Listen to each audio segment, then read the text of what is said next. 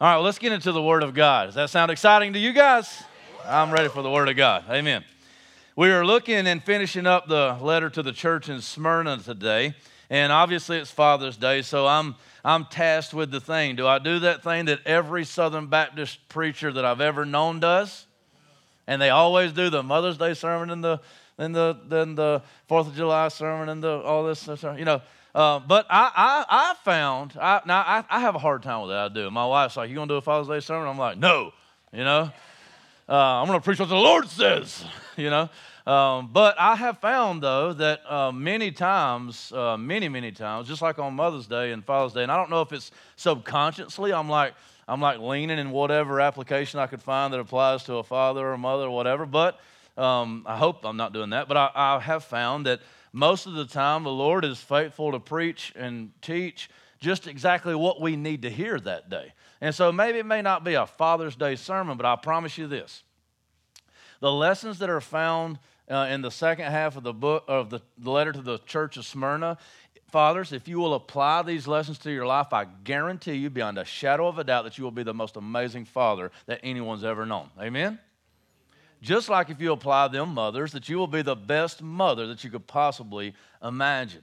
But I do believe that this text lends itself a little bit more to a father because this is a letter from Jesus Christ, who is the authority over the church, to the church, in what they could do in order to be who God's called them to be. And fathers, you are necessarily and explicitly called by the Scriptures to be the leader of your home, to be the authority figure in your home, and to be priests and pastors to your own families. And in so much, you are called to lead your family to be who God's called them to be.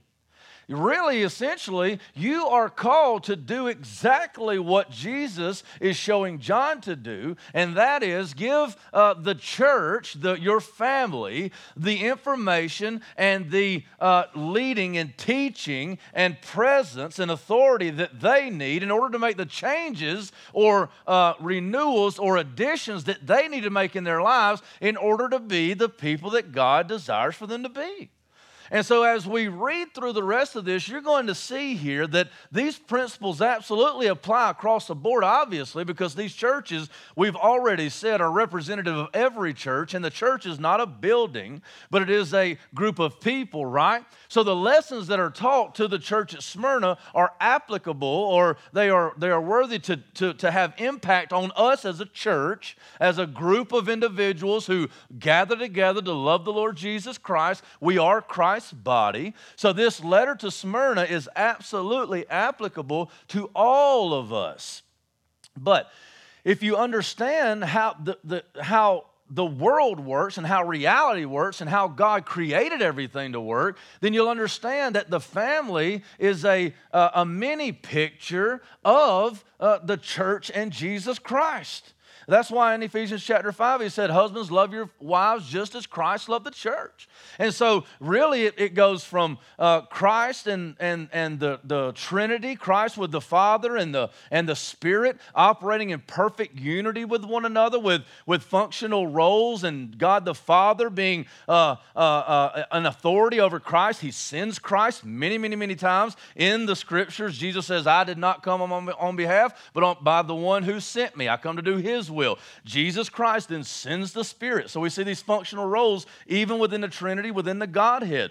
Beyond that, lower than that, is Christ, the Trinity, Christ, and the church. And we see that Jesus Christ is the head of the church, just like the husband is the head of the wife, which is the next layer. So you see it coming all the way down here. And when we get to the family, men, you are called to be Jesus to your wife. We had a great conversation here on Wednesday night the other night because some men are having struggles with their wives, right? And we don't just get together and talk about you ladies, but we talk about us and we talk about how we can change, right? As a matter of fact, I've seen some men start to start to down their wives, and they'll get smacked by another man and say, you ain't got no business talking about who she is and her problems, because if you'll fix your problems, her problems will work themselves out. You be who God called you to be, and you let God do work in her life through you. Now, I ain't planning none of this, but I'm going to run with it. Why is it that we oftentimes as men struggle in our relationship with our wives as we try to lead? Because we try to lead in the wrong type of authority. We try to be the judging God over our wives instead of Jesus to our wives. But Jesus Christ said, husbands, love your wives as I have loved the church and gave myself up for her. So we are not to be a God dominating, ruling over our wives, but we are supposed to be Jesus Christ who is God serving. Is this making any sense? So as you serve and love your wife and as you obey the Father, then they will work out their own salvation with the Lord through your example by your leading. It is an amazing thing. And so we see that work itself on up the food chain. So this is an introduction on how this letter can relate to what today is a day that we've set aside as a nation to honor fathers, to honor those who are daddies, okay? And so I want you to see how this can apply to you, but this absolutely applies to everybody in the church. And when we see what the letter teaches, if we will operate in that vein, if we will put this teaching of this letter into our lives, we will watch the Lord transform us in an amazing way into who He has called us to be. Now, let's all stand to our feet as we read the letter. I'm just going to read the whole letter. It's only 3 verses, so let's just read the whole thing. And to the angel of the church in Smyrna, this is verse 8, and to the angel of the church in Smyrna write, the words of the first and the last who died and came to life, I know your tribulation and your poverty, but you are rich, and the slander of those who say that they are Jews and are not, but are a synagogue of Satan. Do not fear what you are about to suffer. Behold, the devil is about to throw some of you into prison that you may be tested, and for 10 days you will have tribulation. Be faithful unto death, and I will give you the crown of life. He who has an ear, let him hear what the Spirit says to the churches, plural. The one who conquers will not be hurt by the second death. That's absolutely important right there. I believe it. Let's pray. Lord Jesus, please be with us today as we get into the scriptures. Teach us, lead us, guide us. Help us to understand this. Write it on our hearts, that it not be a head knowledge, but that it be a heart relationship that works itself out through our lives. We pray it all in Christ's name, who got it done on the cross. Amen. You may be seated. May God bless the reading and the hearing of His Word. I get excited about the Word of God because I know that it is the Word of God and the preaching of the gospel that we need in order to be who God's called us to be, not just for salvation alone, justification, but sanctification as well. The hearing of God's Word by the people of God sits down in our lives, and it cuts away things that we don't need to be there in order that we might be exactly who God's called us to be, that we might bear fruit, that we might be transformed by the renewing of our minds. You need to hear the Word of God, and not just on Sunday mornings. I was talking with a guy this morning. You need to be preaching the gospel to yourself every minute of every day. You need to be in the Word of God. This is why we get into the Word of God. It's not that we are doing what we're supposed to do like a robot, following these rules and guidelines and all these things, but that we need the Word of God because it is the Word of God that is effective to do what we need done, and that is to prune us, to do surgery on us, to show us and lead us and guide us in all the wisdom that we need, and that is found in Jesus Christ. We need to continually preach the gospel to ourselves every minute of every day that it might transform us.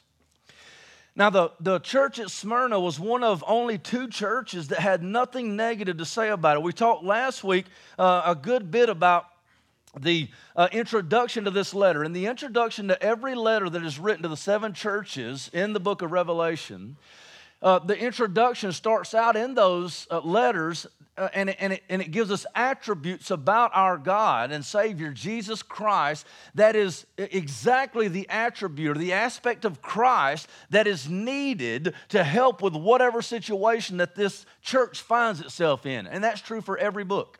I mean, every letter. So as we read this, we look at the attributes that are described of Jesus Christ, and it gives us a hint about what's coming and about how to deal with what's coming. So let's look back at that, and we'll start to unpack a little bit. And to the angel of the church in Smyrna write, the words of the first and the last who died and came to life. So we see Jesus Christ here, and this comes from the vision that was received in chapter 1, that John received in chapter 1. So when we see Jesus Christ here writing this letter, He describes Himself as the first and the last, the one who died and came to life, we're going to see some things that you're going to need to know, that this God who is God over you has suffered, who is the beginning and the end, who knew exactly what was coming, who did it anyway, and who conquered death. He was there in the beginning, and he's there in the end. Nothing snuffed him out, because even though he died, he came back to life. So you're going to need to know this. You're going to need to apply this to your life to get through what you're about to go through. And if all of us can find a parallel or find meaning or find that this applies to us, then you're going to need to know that as well. Why? Why would we need to know this? Well, let's read on. I know your tribulation and your poverty, but you are rich, in the slander of those who say that they are Jews and are not, but a synagogue of Satan. Do not fear what you are about to suffer. Do you see how that read? Now, we talked last week a little bit about these Jews who proclaimed to be Jews, and they wasn't really Jews. And we talked about those who are false apostles, and what does it mean to be a true Jew? We look back at John chapter 8, where Jesus Christ said of many of these that physically speaking, you are Jews. Ethnically speaking, you are Jews. But Abraham is not your father. And we saw that he made a distinction between a true Jew, who is one spiritually, and a false Jew, who is one ethnically or fleshly. Now, obviously, we can have a fleshly Jew and a true Jew all in one person. It is those who will be forever changed and saved and justified in the days to come. It was by faith that Abraham was saved. It was his belief in God that was credited to him as righteousness. So we see this distinction here come out of those who are true Jews and those who are only ethnic Jews. And those who do not believe in Jesus Christ were called by Jesus Christ in John chapter 8, children of the devil and not children of God. And so therefore, even though they are ethnic Jews, even though their father, they did descend from Abraham, fleshly speaking, they are not true Jews. They are not children of Abraham. This is significant. Why? This is significant because if you understand all of biblical theology, and not that you're going to understand it all, but if you understand some of the things that have been said about who the Jews were and who Israel was and the distinction between Jews and other believers, Gentile believers in the church, then we start to ask these questions like, okay, were the promises made in the Old Testament, was that for just ethnic Israel? Because that's who they're made to. Or does it have a greater application, a broader application to all those who would come to Jesus Christ in faith? So what does it mean to be a child of Abraham? What does it mean to be one of those who the promise was made to? Can we take comfort from? Can we look to the Old Testament and get great hope for the promises that were made to Israel? Can we get hope from that? Can we say, that's my promise in Christ? There's so much more to be said here, but I think this is a great window, along with what's already been said in the book, and many of you have missed some and come some. Listen, I tell you, try to be here every week. Try to be here every week, because you're going to miss something, and it's going to be good, and you're going to miss it, and it's going to be good, a connection right there. So if we look back at Revelation chapter 1, verse 6, do you remember what we looked at in there? You say, I didn't remember, and I was here, brother. Revelation chapter 1, verse 6, what is it talking about? It's talking about a holy priesthood. You remember that? A holy nation, a royal priesthood. And who was that promise made to, that they would become a royal priesthood? You remember it. It was made to Israel, that Israel be a royal priesthood. Exodus chapter 19, verse 6, I do believe. But who is it applied to in Revelation chapter 1, verse 6? All believers.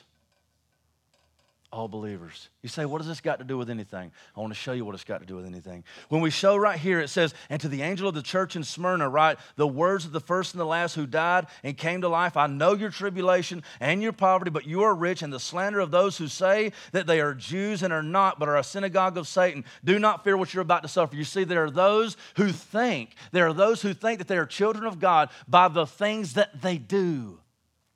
by the family that they were born into, by the organization that they were born into. This happens a lot in Roman Catholicism. Now, I'm not going to sit up here and say that all Roman Catholics are unsaved, but I will tell you that there are many in the Roman Catholic Church that think because they were born into that church and sprinkled as a baby that they're a part of the church universal and that they will be with God one day. But I can take that and broaden it out a little bit because there are many, many Baptists, there are many Pentecostals, there are many Charismatics, there are many Methodists who believe because they were born to a family who did believe that they have inherited the blessings of eternal life. And I'm afraid that they, along with many others, will stand before God and they will say, "But you were our father." And he will say, "No, I was not.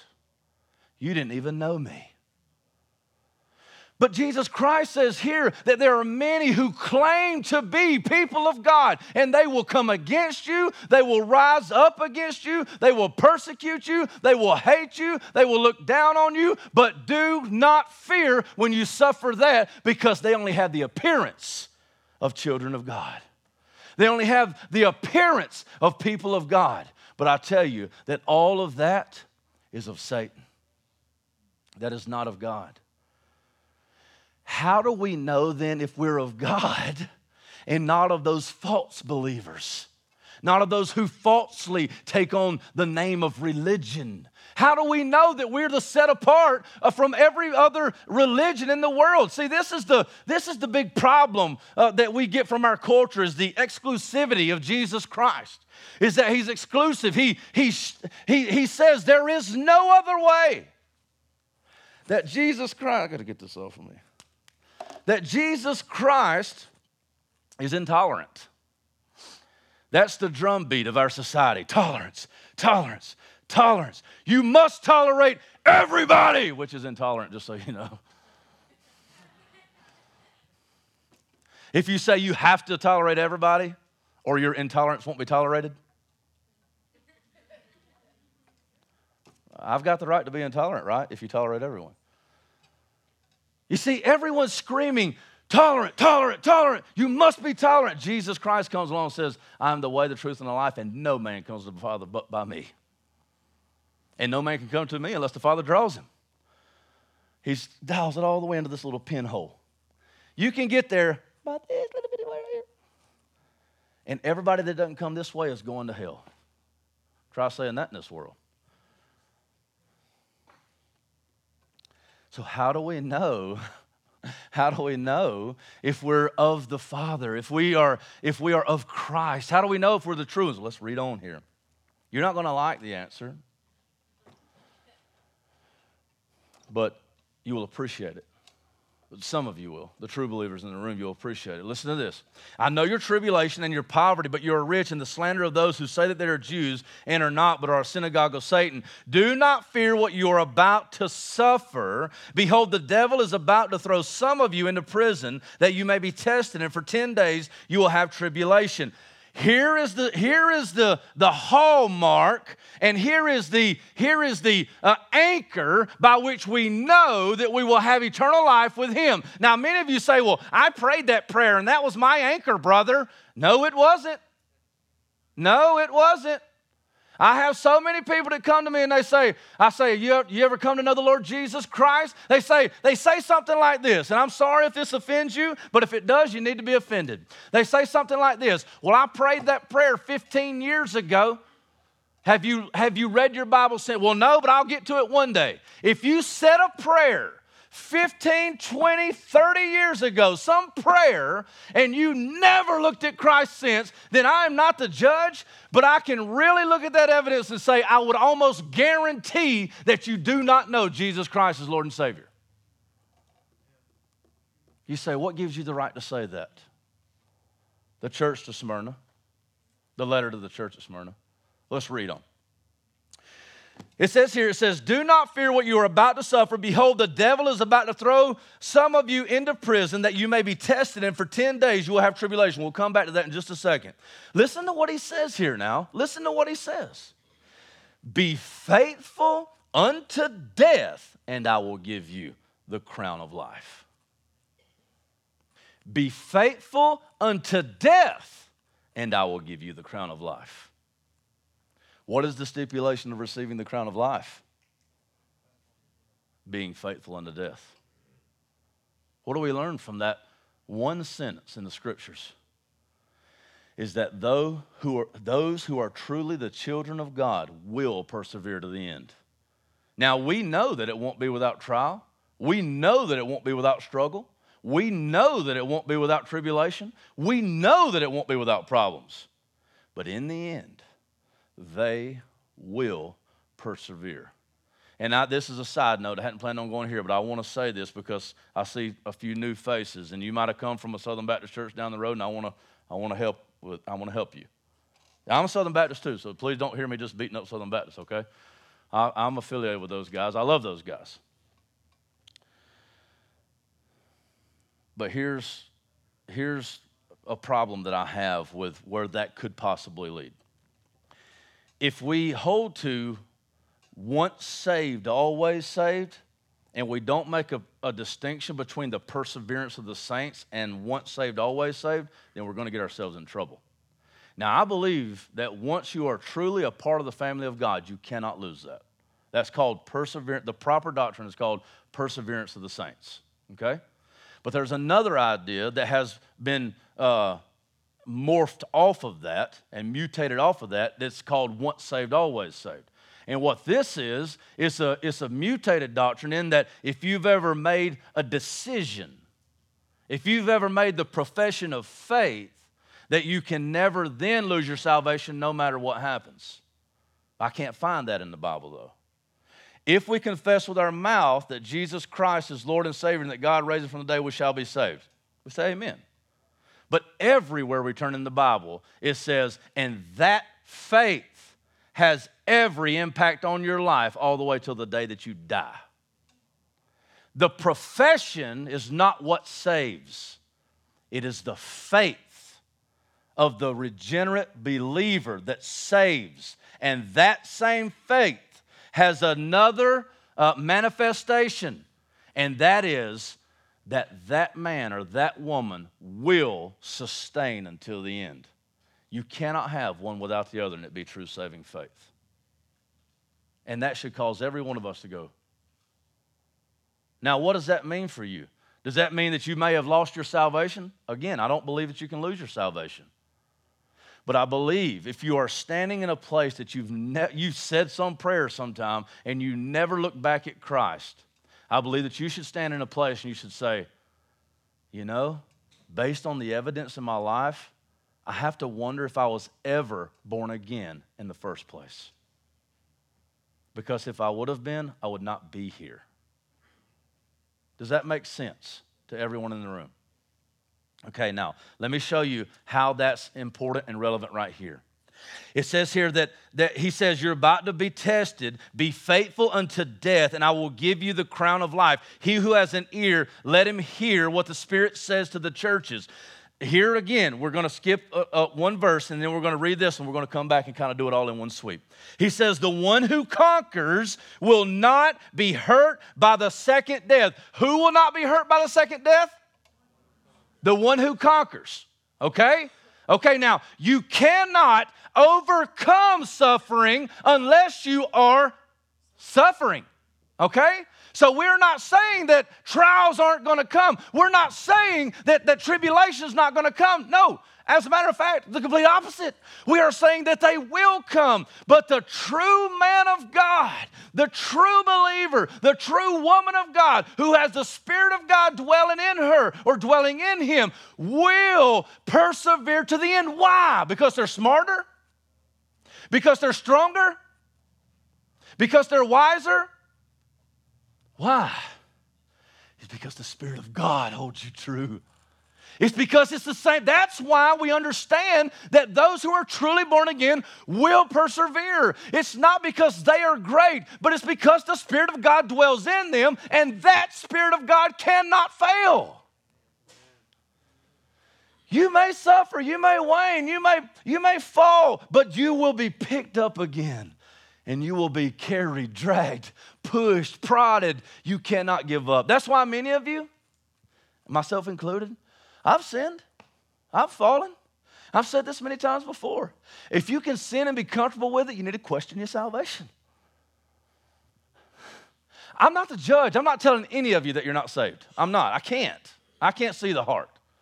But I can look at the evidence and say, I'm worried about you, brother, because I love you. I've looked at myself many times in the mirror, and I said, what's wrong with you? Test your heart. Where are you at? Why are you doing these things? The Spirit of God compels us.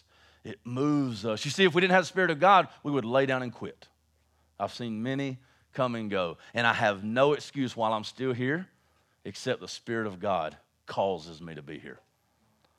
I promise you this, if the Spirit of God hadn't have done it, I'd be gone long time ago because y'all crazy. And I don't get paid enough for this. But I do love you. But I say this, okay, now, I see some fathers here. I see some fathers in this text right here. Because as a dad, I know that my children are crazy, right? And I just want to go nuts, you know, because I can't get away from them. You know what I'm saying? It's just, they just follow you around everywhere. I go in the bathroom to get some alone time, and I look, and there's hands up under the door. I'm like, please, Lord Jesus, cause a deep sleep to follow my whole house, except for me.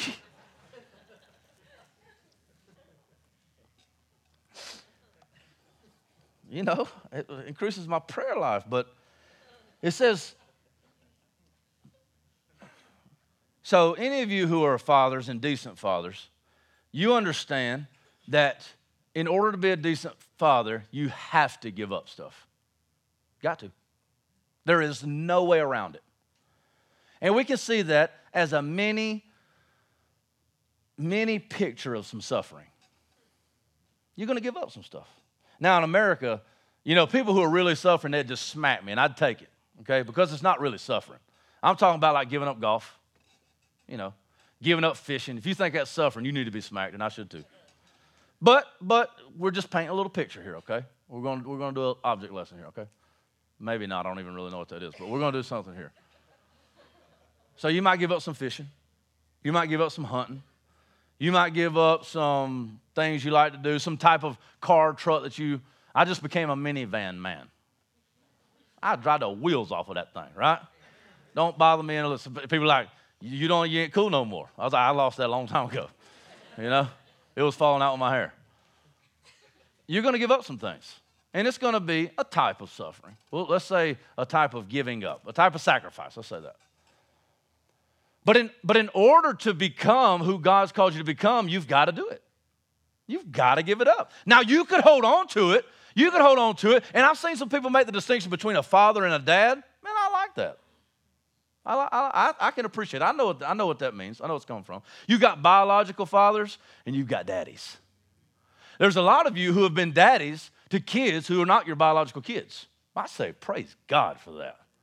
And we need that. We need that more. As a matter of fact, we need a ministry that would just spring up some men that says, you know what, I'll be a daddy to this person. I'll be a father. I will step in and I'll be that to this person. You have to give up some stuff, but we need it.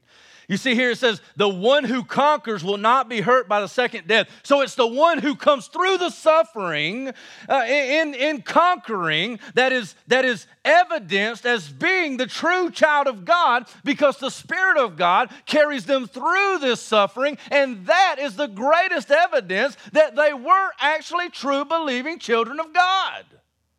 You see, if we don't believe who God is, if we don't believe these things, and if we're cut off, then it's because we never did have the Spirit of the Lord inside of us. And I'll tell you right now, if you want to be a good daddy, if you want to be a true father, if you want to bring your children into that relationship, then you're going to have to suffer. You're going to have to put some of your stuff aside. And whatever culture you're in will decide just how much you have to give up.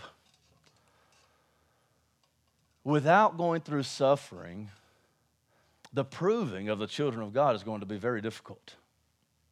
So let's see here what carries us through this suffering because it's going to come. Now, I want to go back now to verse 10. It says this. It says, Do not fear what you're about to suffer. That means the suffering is inevitable. He says it's coming. Behold, the devil is about to throw some of you into prison that you may be tested, and for 10 days you will have tribulation. Now, when I first read this, I was like, man, that's a very specific time frame for them to be tested. But I think along with the other numbers, almost every number in Revelation, depending on how I understand the book and it to be interpreted, almost all of them are not literal, but they're figurative, looking to convey a message to us about some allusion to the Old Testament, about some grand truth that can be found in those numbers, or about some other type of truth that we need to understand and recognize. If we understand this, then what this is doing is leading us to another place in the Scriptures.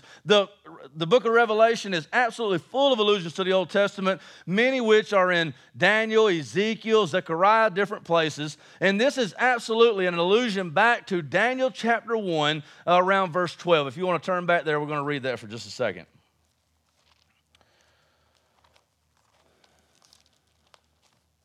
Daniel chapter 1 is an amazingly similar story here of tribulation and testing for that same amount of time. So he's not looking at a literal 10 days telling the church at Smyrna, you know, the whole church is going to be thrown into jail for 10 days and you're going to be tested. But what he's doing is he is painting a picture and teaching a lesson from a story that they would have absolutely been familiar with in the book of Daniel. So look back at the book of Daniel, chapter 1. We're starting in verse 12. I'll give you a little bit of history because I don't want to read the whole entire thing, and then we'll read on. So in the book of Daniel, we have this place where Daniel, he doesn't want to defile himself with the king's food. But Daniel and three of his friends have been brought into the presence of the king, and they have been seen to be favorable. So they are put into kind of like a service to the king.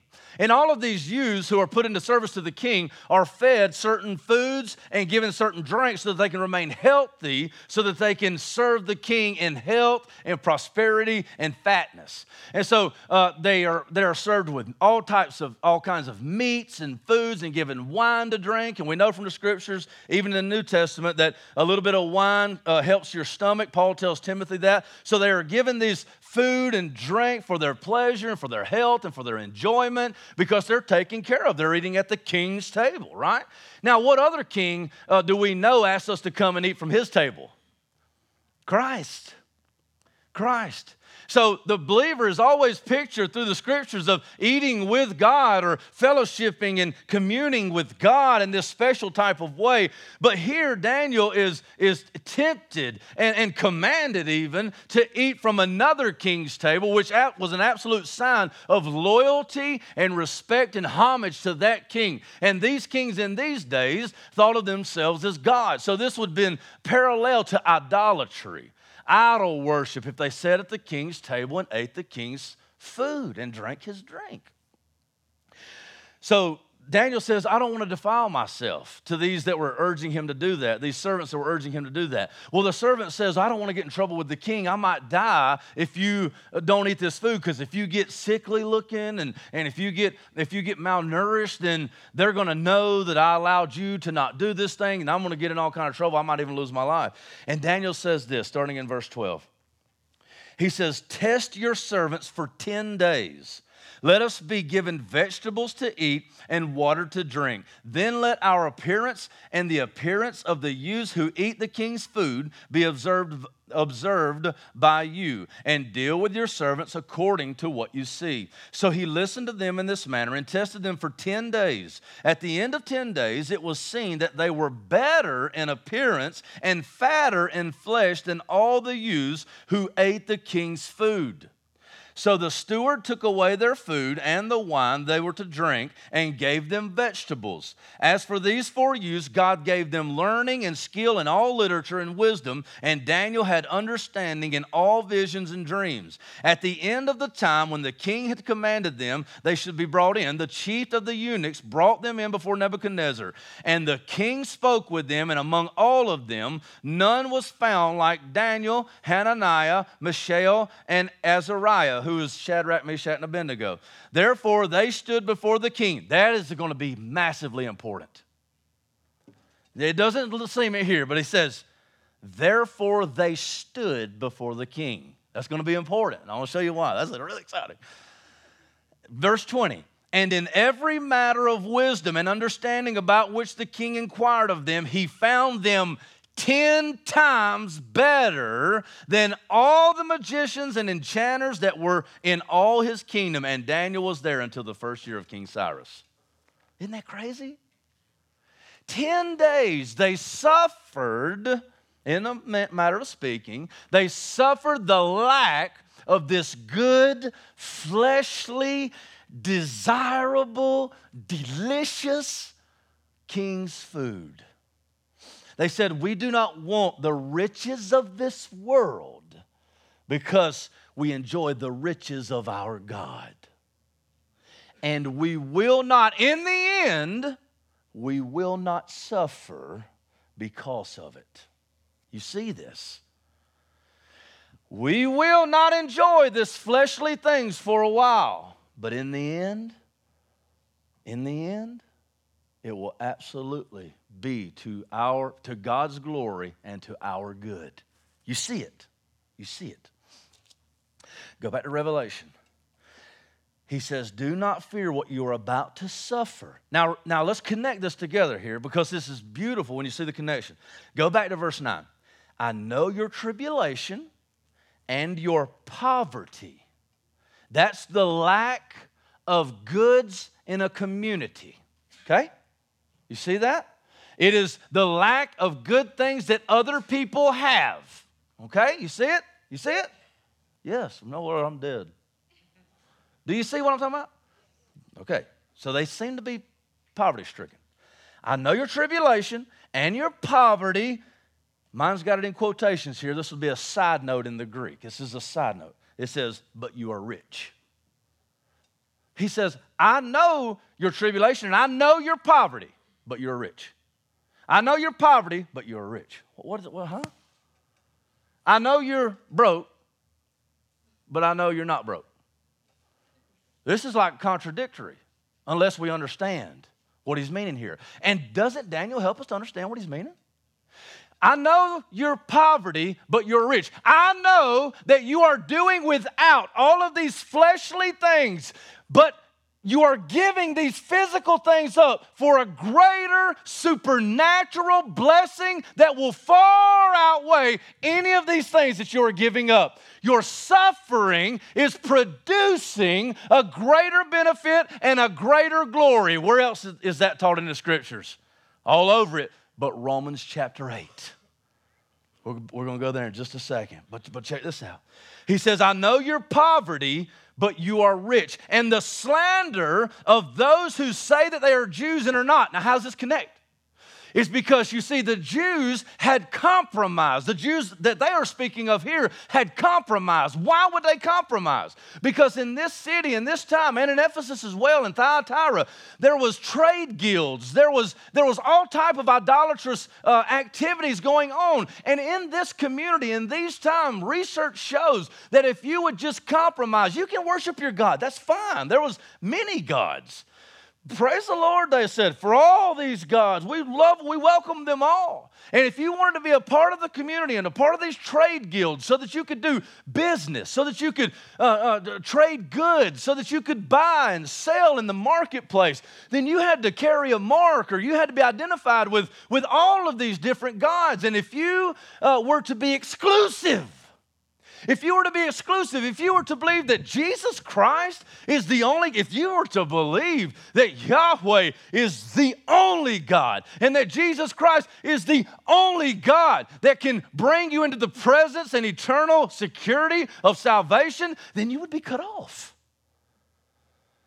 You would be cut off. We see later on in Revelation that there is coming a day and is already here among us, upon us, that you, if you are a Christian, if you profess outwardly and you live by faith and not by sight, if you live that way, it is going to cost you money. It will cost you money. Here, we're protected somehow, and people even use it for gain here. But in other places, if you profess this, you will lose contracts if you're a businessman. You will be shunned in restaurants and in marketplaces if they find out you're a believer. Just ask the people who, I don't know why it's always a bakery, but the bakeries are getting hammered. I can't remember what, and I'm not going to start quoting numbers, but I know that there's been a couple bakers sued because they won't make cakes for these homosexual weddings that say certain things on them, and they've lost their entire businesses, been sued for lots of money. You see, so the world would look and say, you broke. And Jesus would say, no, you're not. It's the loss. You see, Daniel's a perfect picture of this because he says, yeah, we won't enjoy any of these good things. Take it away from us. Take it from us. And watch. Watch my God bless. Not just sustain. Oh, that's a good point even of itself. The Lord Jesus Christ is not even looking to just sustain you. He's looking to bless you. And the greater your suffering, the greater the honor and the greater the glory. Now, it's not to say go out and look for suffering, but if you suffer for his name's sake, you will receive multiplied for your sustenance and your perseverance. He says, and these Jews here, he says, I know that you're poverty, but you're rich, and the slander of those who say that they are Jews and are not, but are a synagogue of Satan. He said, this is not a true church. You see, because this synagogue of Satan would have been trying to get these guys to compromise too, because it was starting. It would have been very risky and dangerous for the synagogue of Satan, because anytime light gets near darkness, it puts the darkness at risk. It compromises the darkness. It reveals the evil. It threatens it. So you know as well as I do, even some of the true believers in the room that have let a little darkness creep in, you've allowed the flesh, you've started to sow some seeds to the flesh. When you start to go down that road, when you start to compromise. Now, I think a true believer can begin to compromise. I think we see that in David, a couple of other guys.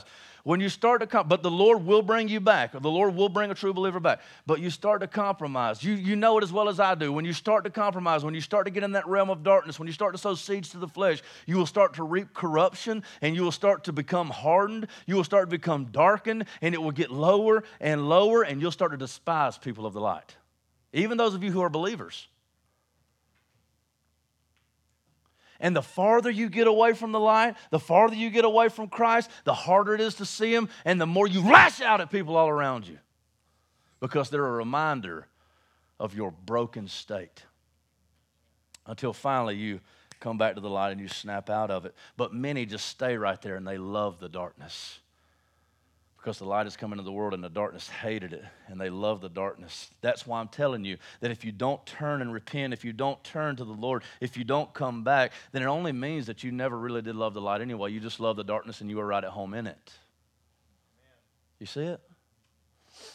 So I'm not saying you've lost yourself. I'm not saying any of that. All I'm saying is children of God do what children of God do.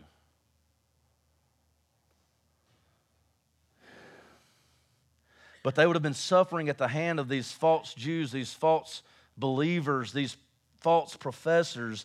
They would have been suffering at their hand because they were being threatened as well, because these people. So I've done a lot of research in history on this. So a lot of these Jews would have been pointing out the Christians and would have been bringing condemnation on the Christians, because the Jews who had compromised and who loved to be a part of the world, and they wanted to do business, and they would make a big distinction and call out the Christians for their separateness and for their exclusivity and for their intolerance, so that it would take the pressure off of them. You see what I'm saying? So they were suffering at the hands of the Jews, they were suffering some at the hands of the Jews by active and straight suffering by the hands of the Jews, but most of it would come indirectly from the Jews, who would point to them and say, you need to make them suffer. They are not compromising. They are being separatists. You see what I'm saying? So they would call curses upon them from the community, from the culture, and that they would suffer at the hands of the Jews in many different ways, but this being one. It says, do not fear what you're about to suffer. He says, don't be scared of it. Behold, the devil is about to throw some of you into prison that you may be tested, and for 10 days you will have tribulation. Be faithful unto death, and I will give you the crown of life. He's saying exactly what happened in the story of Daniel. He's saying, you just watch through this period of testing, and just like Daniel, not only will you make it, but you will come out fat, plump, and happy in the presence of the Lord. I think I have the Daniel disease. It doesn't matter. If all I eat is vegetables, I still get fat. It doesn't matter sometimes what you do in the economy of God. You cannot go wrong. If you put all of your eggs in Jesus' basket, if you put all of your hope in Him, if you put all of your significance, all of your identity, everything at the foot of the cross, you cannot go wrong. They can take away anything they want to in this world, but they cannot take what is truly most important. As a matter of fact, as I read, I start to realize that the more they take here, the more we gain there. The more we lose here, the more they take here, the more we gain there. And that's what Daniel tells us, is that when those 10 days were over, they were found to be in a better state than those who had been indulging themselves in all of the kings of this world, all of the king's goods, and all of the king's things. He says, be faithful unto death, and I will give you the crown of life. He who has an ear, let him hear what the Spirit says to the churches. The one who conquers will not be hurt by the second death. I want you to turn over with me to Romans chapter 8.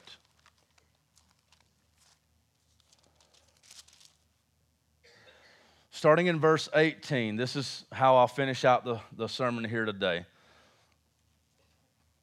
Romans chapter 8, verse 18 says this: for I consider that the sufferings of this present time are not worth comparing with the glory that is to be revealed. My translation says to us. I've done some work right here, and I really think that it should be in us, a better translation. But either way is fine, but I'll tell you what I mean in just a second. For I consider that the sufferings of this present time are not worth comparing with the glory that is to be revealed to us or in us. For the creation waits with eager longing for the revealing of the sons of God.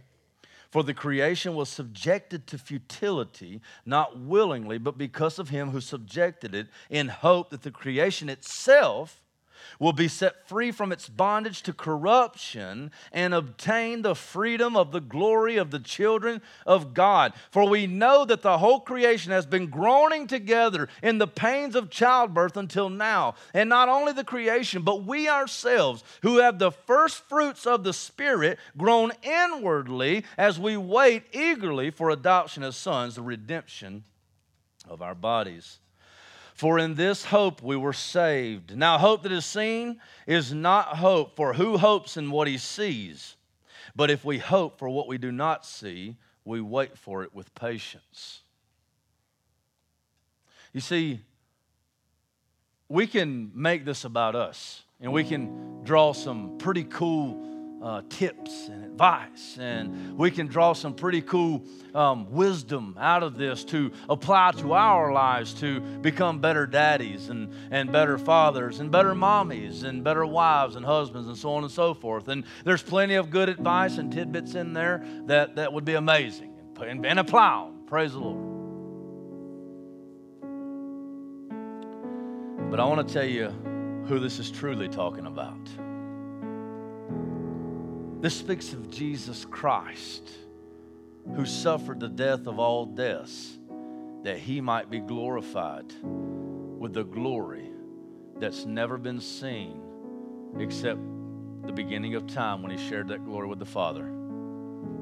You see, for I consider that the sufferings of this present time are not worth comparing with the glory that is to be revealed in us. You see, Jesus Christ is the one who suffered in ways that we could not imagine so that He would be glorified. Now, this does apply to us, but how? As as me and a gentleman spoke this morning, you see, you can try and gain this victory by your own will and effort and desire to overcome sin. And you can fight against sin. And you can war against sin. But I'm going to tell you right now, you will not be able to win. You will not be able to make it through the suffering apart from the one who went to the cross and died in our place and was rose again. He rose again from the dead, and he came back to life through the power of the resurrection. By him, in him, and through him is the only way that you will survive. It's the only way. I don't know if you're seeing the tie yet, but you see what Jesus Christ said at the beginning of the letter to Smyrna. What did he say? The one who is the first and the last, who died and came to life. You see, you're going to suffer, people of God, but you're going to have to enter in through Christ, who for the joy that was set before him, endured the cross, despising its shame. He was the one that considered all the sufferings of this world nothing when compared to the glory that will be revealed in him. He was the one that counted it as all loss. For the creation waits eagerly, longing for the revealing of the sons of God. For the creation was subjected to futility, not willingly, but because of him who subjected it, in hope that the creation itself will be set free from its bondage. Let me break that down a little bit as we all stand to our feet. You see, the creation, you being in creation, we are in this world, aren't we? We're in this world. We're not of this world, believers, but we're in this world. And there's suffering all around us. There's suffering in our lives. There's suffering in others' lives. There's suffering in the lives of our children. And so what is it for? I hear this question all the time, and I see this as an argument against Christianity somehow. But we understand through the text that it's the suffering that is meant to lead us to the hope of Christ, because apart from Christ, there is no release, there is no answer, there is no hope, there is no joy. For all of this finds its resolution in the one who died and came to life again. Jesus Christ is the one who went through the fire and came out to demonstrate a purity like no others. Jesus Christ is the one who was persecuted and broken off from the land of the living, that we might be included by his righteousness. He suffered so that we might live. Now, parents, men and women of God, believers, the question is, will you, like Christ, suffer for Christ's sake, for the sake of those around you, for the sake of your children? Will you put aside earthly things in order to prove that Jesus Christ is who he said he is? That's exactly what Daniel did.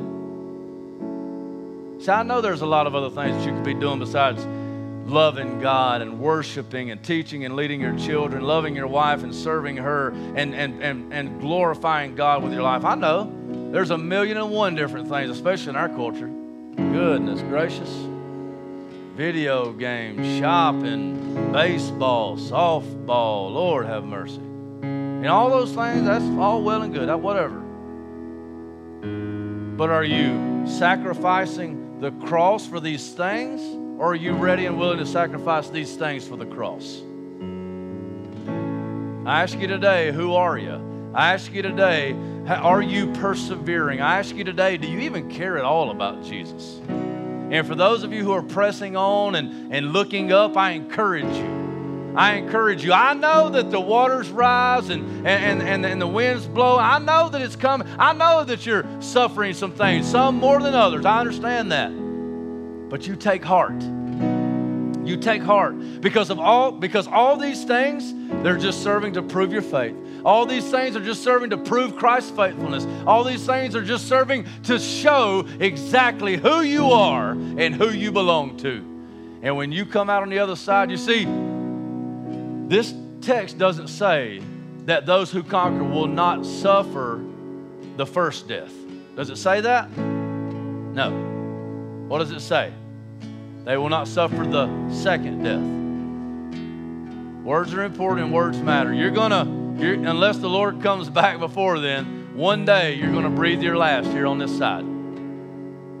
One day. You may give it all up. That's why it says, those who persevere and those who are faithful, even unto death, I will give the crown of life. It means that you consider your life here nothing compared to Jesus Christ and being with Him. Never compromise, people of God. Never back down. Never slow down. And when you feel faint, when you feel weary, you look to Christ, who is the faithful witness, who did stay faithful even unto death, who did conquer the grave, who did come back so that we might not be conquered by the second death, so that we might escape the second death. All hope, honor, and glory to Jesus Christ. He is our hope and our joy and our everything. And I praise His holy name today. I praise His holy name. We'll have a time of response here. If you need to do some business with the Lord, you can do it where you stand, or raise your hand, I'll come pray with you, or come down here to the front or whatever. We got a bunch of people to pray with you down here. We just want you to do business with God wherever and whenever and however. Let's get busy, guys. Let's get busy for the Lord Jesus Christ. Let's transform this world and transform our families, starting with the transformation of ourselves for the Lord Jesus Christ. Let's go. Respond accordingly.